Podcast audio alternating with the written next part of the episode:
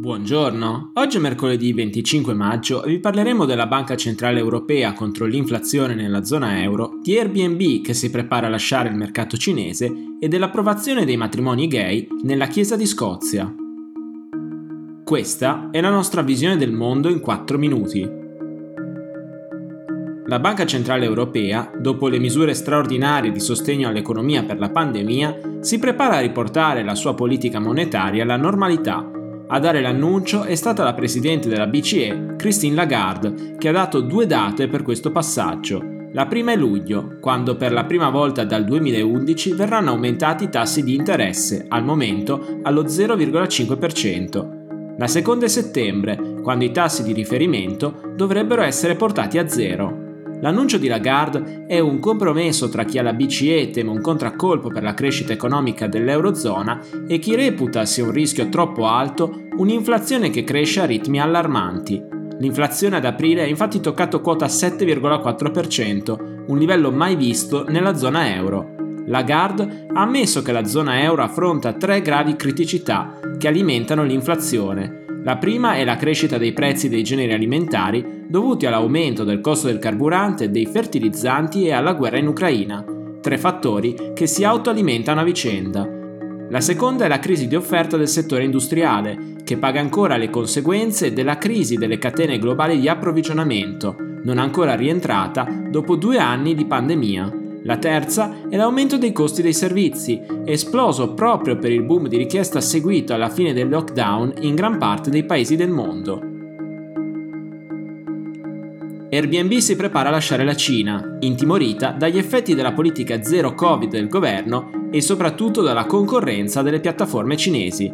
Entro l'estate, tutte le case e gli annunci del paese presenti sul sito saranno rimossi Va detto che per Airbnb il mercato interno cinese rappresenta poco più dell'1% delle sue entrate a livello globale. Un dato che non si spiega solo con l'impatto della pandemia, ma soprattutto per i vincoli burocratici imposti a chi usava l'app in Cina.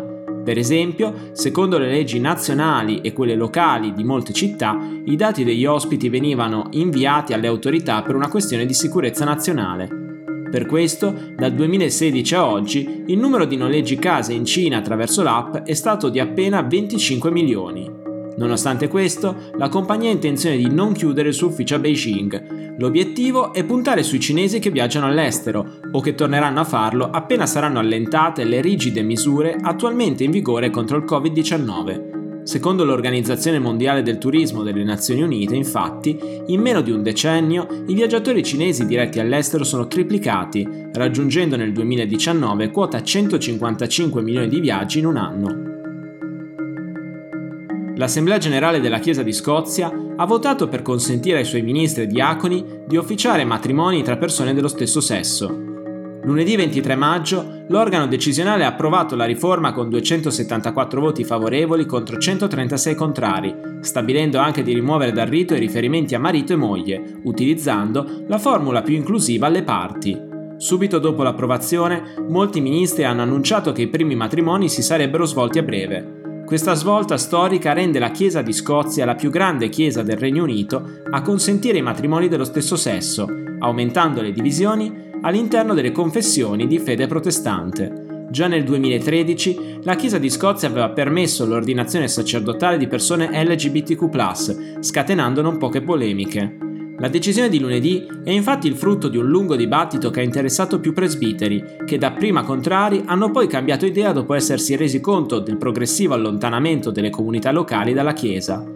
Quella di Scozia è nata, come molte altre chiese riformate, in seguito alla diffusione del calvinismo e si differenzia dalla Chiesa cattolica per alcune visioni dottrinali, come per esempio la presenza spirituale di Cristo nell'Eucarestia, il principio regolatore del culto e il divieto di venerare immagini religiose. Da lunedì il matrimonio religioso tra persone dello stesso sesso si è aggiunto alla lista delle differenze. Per oggi è tutto, dalla redazione di The Vision a domani.